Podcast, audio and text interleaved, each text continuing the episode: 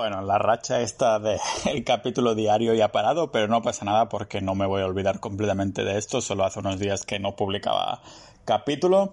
Así que me toca otro, porque lógicamente, como ya sabéis, me los preparo un poco, no simplemente me pongo a grabar y ya está. O sea que quería hacer cosas bien, hacer las cosas un poquito con pies y cabeza, ¿vale? Así que bueno, mientras explicaba por qué consideramos el oro como un tipo de, de refugio, ¿no? Para nuestro patrimonio, pues no he podido evitar en los últimos capítulos que hablaba de esto, del oro, ir nombrando a Bitcoin bajo la confusión de, de algunos, porque claro, decía, no era esto un esquema piramidal especulativa, no era una especie de invento futurista destinado a fallar. La verdad es que Bitcoin y el oro comparten más ah, características de los que muchos piensan y la mayor parte del escepticismo hacia Bitcoin tengo que decir que viene dado por el hecho de, no entender de qué trata, ¿no? Si encima le sumamos que apenas tiene 10 años de vida, normal que la gente no quiera empezar a indagar de buenas a primeras, ¿no? Y así que como no podía ser de otra manera, mm, toca dejar claro por qué esta criptomoneda es la única que compro. Ah, de hecho, compro cada lunes. Hoy es lunes, he comprado una. he comprado no, una, no un Bitcoin, sino 0, algo. Y que muchos consideramos como una especie de oro digital. No voy a explicar el por qué. Como digo, este tema podría expandirse hasta, bueno, límites insospechados. Así que mi ambición será, pues, únicamente de plantar la semilla de los conocimientos más básicos que necesitaríamos, pues, para entender si vale la pena o no, ¿no? Destinar parte de nuestro patrimonio a esta cripto y por qué la incorporó en mi cartera. Ya lo comenté en el capítulo sobre la cartera, mi cartera a largo plazo de que tengo entre un 3 y un 5% de patrimonio en Bitcoin, ¿vale? Así que vamos a ver por qué es rentable invertir en Bitcoin a largo plazo, siempre considerando el largo plazo, lógicamente. Para esto, pues, abrimos la puerta y entramos a la caja fuerte. Bienvenidos al podcast multidisciplinar donde hablamos de todo de Pau Ninja.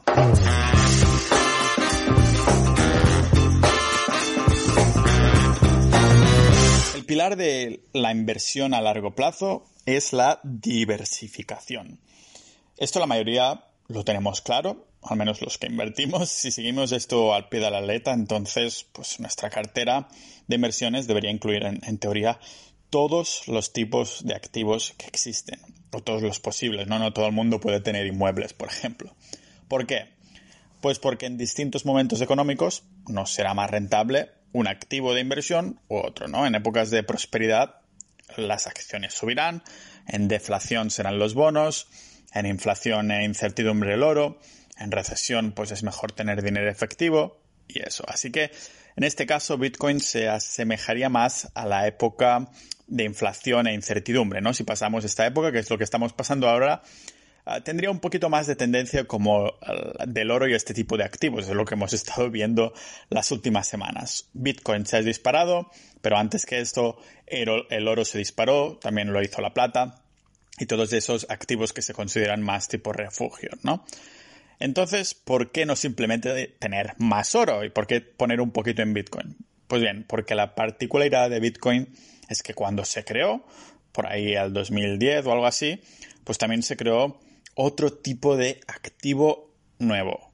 Algo que eh, hasta ese momento no existía, ¿no? Y de hecho su correlación con los otros tipos de activos, por ejemplo el oro, yo que sé, el petróleo, las acciones, los bonos, pues es casi igual a 0%.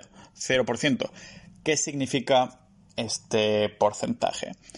Pues cuando otro activo, por ejemplo, el petróleo sube, hay muy pocas posibilidades de que el Bitcoin siga su misma tendencia, ¿vale? No estarán, no están atados. Ahora bien, hay una incertidumbre generalizada que podemos ver traducida en forma de volatilidad, es decir, las fluctuaciones bruscas de, de, precio que suben y bajan, ¿no? Y vuelven a subir y vuelven a bajar, 50% arriba, 50% abajo, 1% arriba, 15 abajo, cosas así. Ah, más que nada porque, como decía, Bitcoin tiene apenas 10 años de vida y esto en, historia monetaria es muy, muy, muy, muy poco tiempo, ¿vale? Especialmente si lo comparamos con los más de 2.000 años del oro.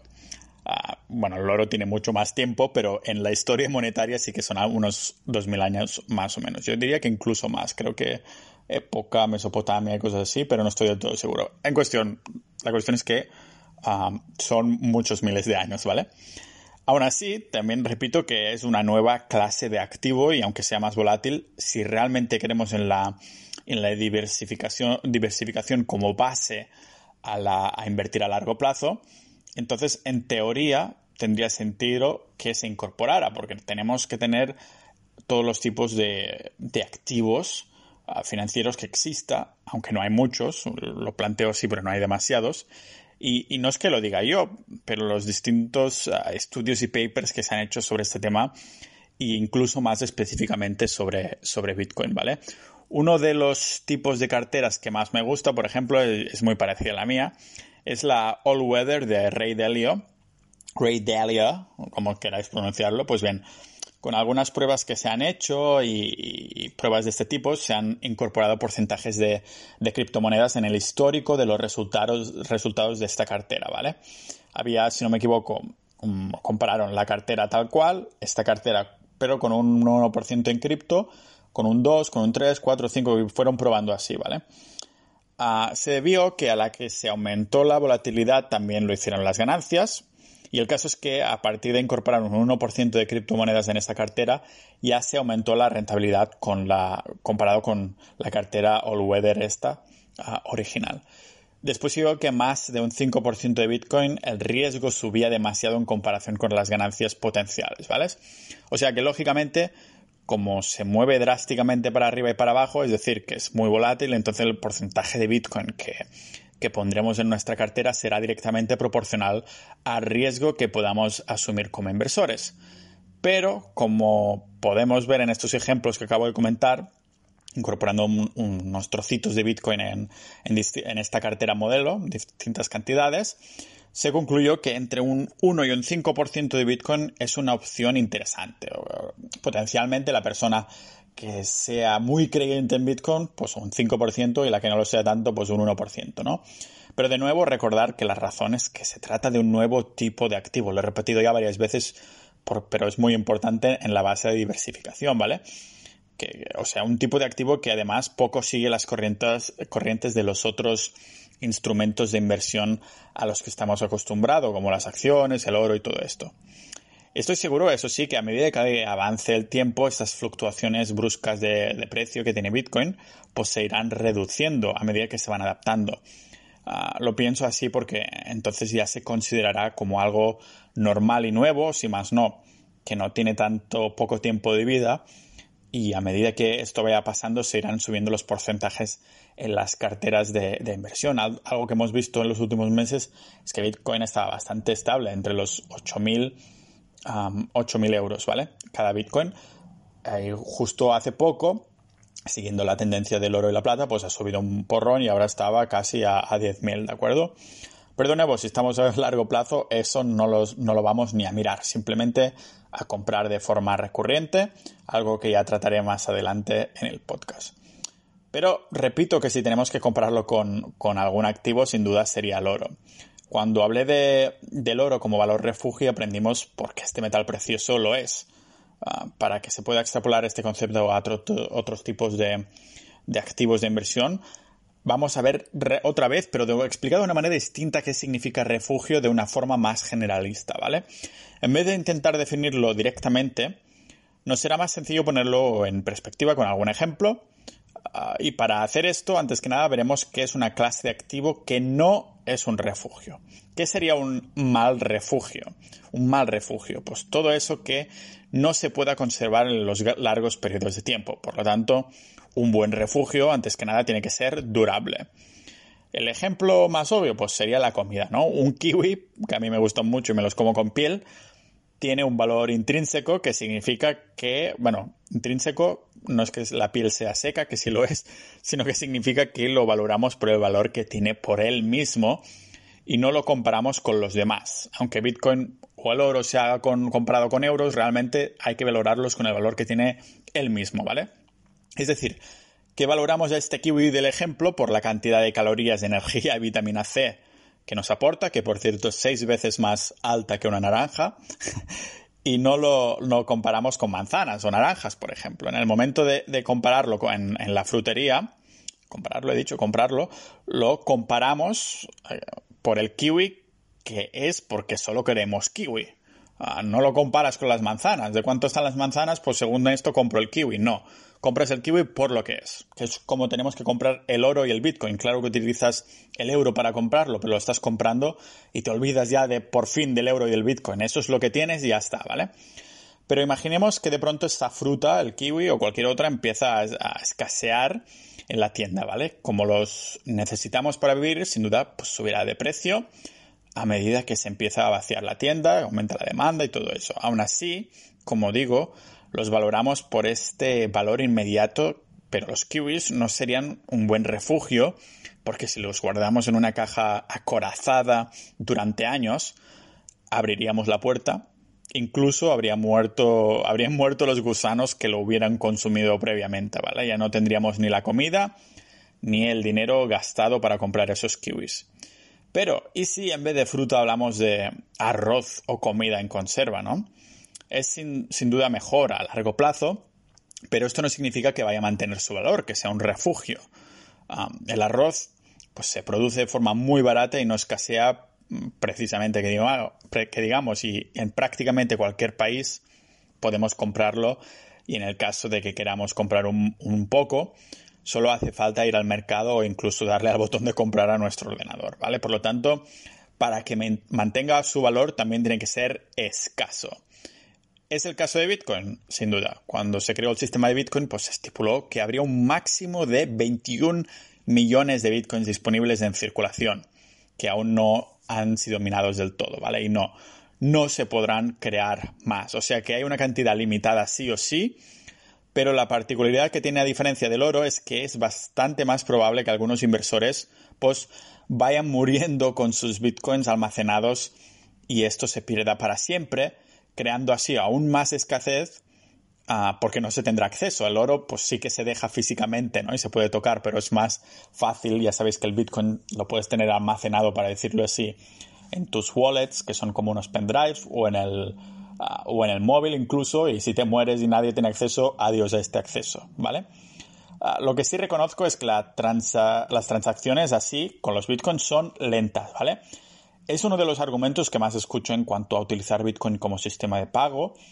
Ah, supongo que este es otro punto a favor de Bitcoin como refugio más que para pagar, ¿no? De nuevo, similar al oro. En el caso de que el oro es un, un poco es un poco de engorro, ¿no? Llevarlo encima y asegurarnos que no, que nos pagan con oro de verdad y no falso, pues Bitcoin por su lado es fácil de transportar, solo necesitamos un smartphone, pero es lento en confirmarse.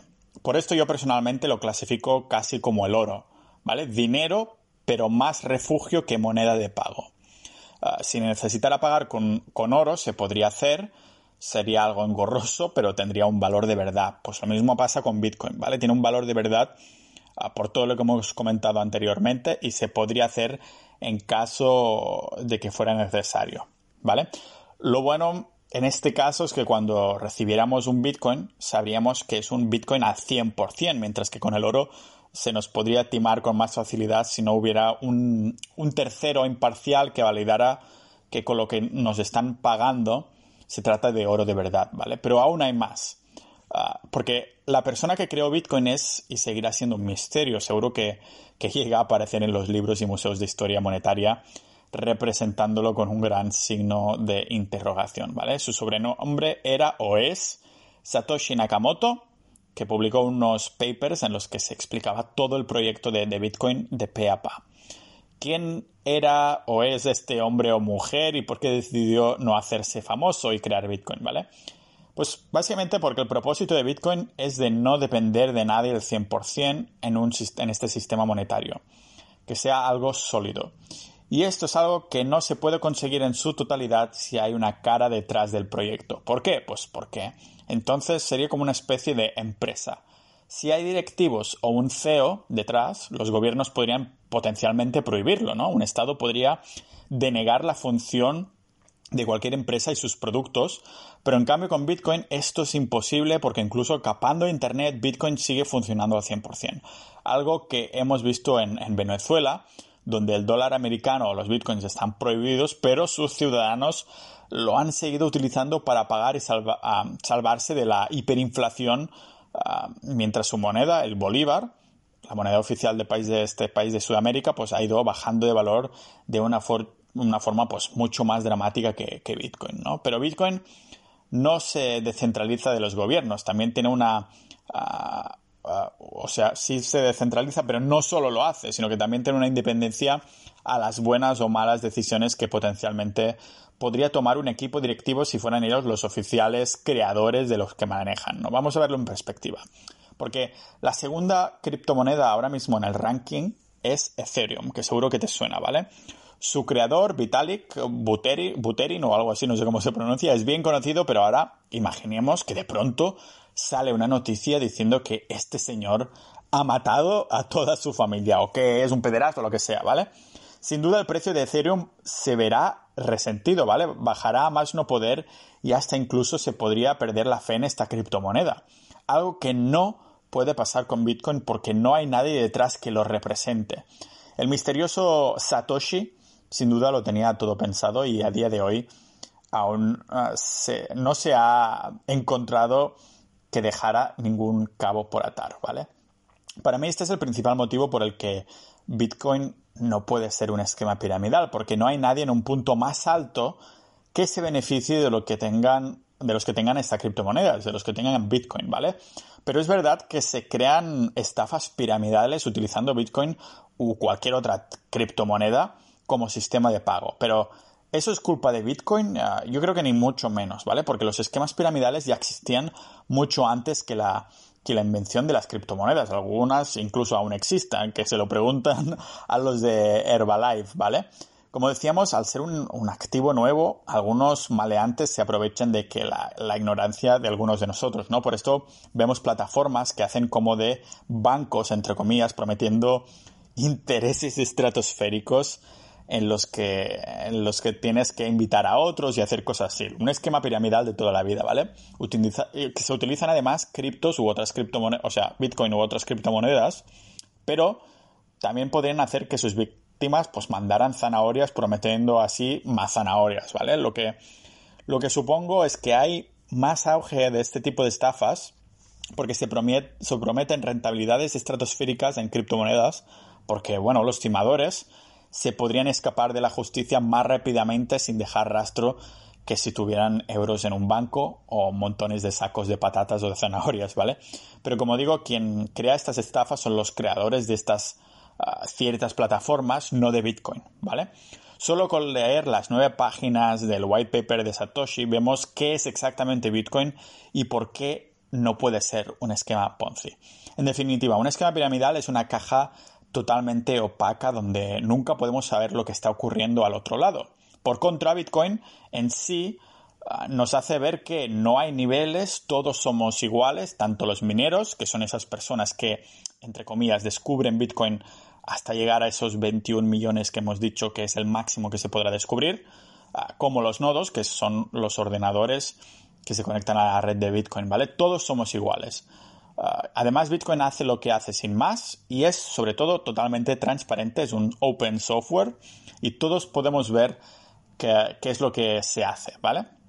Lo que sí es verdad es que hay algunas carteras que tienen millones de Bitcoin y esto potencialmente pues, podría hacer fluctuar mucho los precios si se vendieran o podrían mm, si se movieran, ¿vale? Pero de nuevo, si entramos en la teoría de los mercados eficientes, esta incertidumbre ya está reflejada en el precio de Bitcoin y también su volatilidad. Pero no solo es fiable por esto, también lo es porque no se puede hackear ni prohibir. Claro, Bitcoin es ah, dependiente de tecnología y actualmente no nos podemos imaginar un mundo sin innovación, teléfonos y, ordenadores, pero esta es una, una, duda que sí me asaltaba, ¿no? Porque ¿qué pasaría si hubiera de pronto una tormenta geomagnética, ¿vale? Estas tormentas solares son muy interesantes y sé que es una posibilidad muy, muy, muy remota, de hecho casi imposible, pero no es imposible del todo. De hecho, ya pasó en el pasado, ¿vale? A grosso modo, esto provocaría que nos quedáramos sin, opción de poder utilizar la tecnología, ah, no solo como método de pago, pero incluso de no poder utilizar la, electricidad para cargar nuestros teléfonos, ¿vale? Ah, volver a la, a la edad de piedra es verdad que parece poco probable, pero como digo, no imposible del todo. De hecho, ya ha pasado, digo, hace un, par de centenares de años y aunque hay equipos de ingenieros que se ocupan de que esto no, no ocurra, ah, bueno, las tormentas ocurren, pero se ocupan de que no nos afecte, la posibilidad está ahí y Bitcoin en ese momento nos serviría en teoría. Pero bueno, podemos incluso utilizar Bitcoin con señales de humo y si esto pasara alguna que otra manera de pagar encontraríamos, ¿no? Aunque, ah, aunque Bitcoin no existiera, si el 3% del dinero efectivo del mundo ahora mismo es real, solo el 3% y el resto es digital, igualmente no podríamos pagar con tarjeta, así que todos nos quedaríamos con solo el 3% de lo que tenemos. El 97% del dinero virtual, ah, del dinero este inventado, no podría servir. O sea que sí, ¿vale? Me gusta ponerme en todos los escenarios posibles, incluso los más dramáticos. Y como hemos dejado claro que es un refugio del sistema monetario, esto implica que también lo es de las otras divisas. Otro escenario que no es tan imaginario, entre comillas, como las tormentas solares, ah, sino que es mucho más real, ¿no? El de las otras divisas ah, y del colapso del sistema monetario actual y que en mi opinión es inminente. La mayoría de los ciudadanos ah, consideran las, las monedas fiduciarias, que también llamamos fiat o dinero por decreto, una, una, manera buena de guardar valor, entre comillas, a largo plazo. Pero esto, si habéis escuchado los capítulos sobre el oro, ya lo desmiento y si no lo habéis escuchado os lo recomiendo, ¿vale? Ya comentamos que en algún momento mm, el ahorrador pasa a invertir cuando aprende las realidades del sistema monetario que usamos de, hace unas décadas, ¿vale?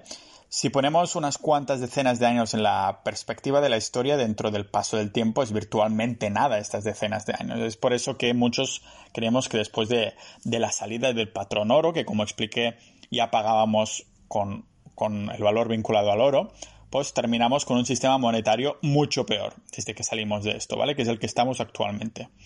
Como vimos, pues en la actualidad solo tener dinero en el banco en efectivo en cualquier de las divisas de los países del mundo es muy, muy, muy mala idea para refugiarnos y guardar valor de nuestro patrimonio, ¿vale? Según pasa el tiempo, el valor de cada una de estas monedas ha ido bajando, bajando y bajando hasta que algún momento terminará valiendo cero, como siempre ha pasado en la, la historia y nos lo ha demostrado, ¿vale? Ya sabemos esto de quien no conoce su historia está destinado a repetirla y sin duda ahora estamos repitiéndola. Queda muy claro pues que cuando vemos que el poder de compra baja drásticamente durante el tiempo, a medida que los bancos centrales crean dinero de la nada, al igual que con el arroz de nuestro ejemplo de antes, ¿no? Puedo sacar todos los arroz de mi vida, ponerlos bajo el colchón y dejar que nuestra amiga inflación actúe, actúe durante 30 años y tendría más valor un, un, diente de leche que hayamos puesto debajo de la almohada durante ese mismo periodo de tiempo. Al menos así podemos intercambiarlo por algún regalo al cabo de 30 años, ¿vale? Con el ratoncito Pérez. Ah, poco antes de nacer yo, en 1990, mis padres compraron un piso por poco más de 20.000 euros cerca del centro del pueblo donde soy. A día de hoy esta cantidad no tiene ah, valor, no, no, te compra ni apenas una plaza de garaje, ¿vale? Todo esto ya lo sabíamos, pero hacía falta remarcarlo porque, bueno, para ver por qué el Bitcoin también es refugio, ah, hay que entender esto, ¿no? Que tiene una naturaleza deflacionaria, ¿vale? ¿Cómo, cómo? A medida que, se extienda, digamos, la adaptación de Bitcoin, la demanda eleva el precio. Por lo tanto, cada Bitcoin ofrece al propietario más poder adquisitivo. Ah, y como repitiéndome por tercera vez en ese sentido, el hecho de que Bitcoin tenga un suministro finito, los 21 millones que comentábamos antes, asegura que nuestro poder adquisitivo aumente mientras la demanda sea estable o se expanda, ¿vale? El poder, adquisitivo de los euros y todas las monedas ah, fiat fiduciarias se ve erosionado, como para decirlo así más dramáticamente, ¿no? Por la creación continua de nuevos dólares y euros por parte de los gobiernos, bueno, de los bancos centrales, pero ya sabemos que los bancos y los gobiernos se llevan bien casualmente, ¿no? Y ya hemos visto esas últimas semanas una impresión de billetes increíbles de dinero nuevo creado de la nada, algo que no se puede hacer con Bitcoin o el oro. Así que es rentable invertir en Bitcoin. se puede afirmar que lo es, pero solo a largo plazo, debido a, ya hemos dicho que su volatilidad es muy elevada, fluctúa mucho el precio, así que es una mala idea, como siempre, utilizar capital que se va a necesitar inminentemente, pero como cualquier tipo de inversión, ¿no? Pero como se han demostrado algunos estudios, a largo plazo mejora la rentabilidad de las carteras incorporando entre un 3 y un 5% de Bitcoin, como ya he explicado yo, y es por eso que lo incluyo en mi cartera.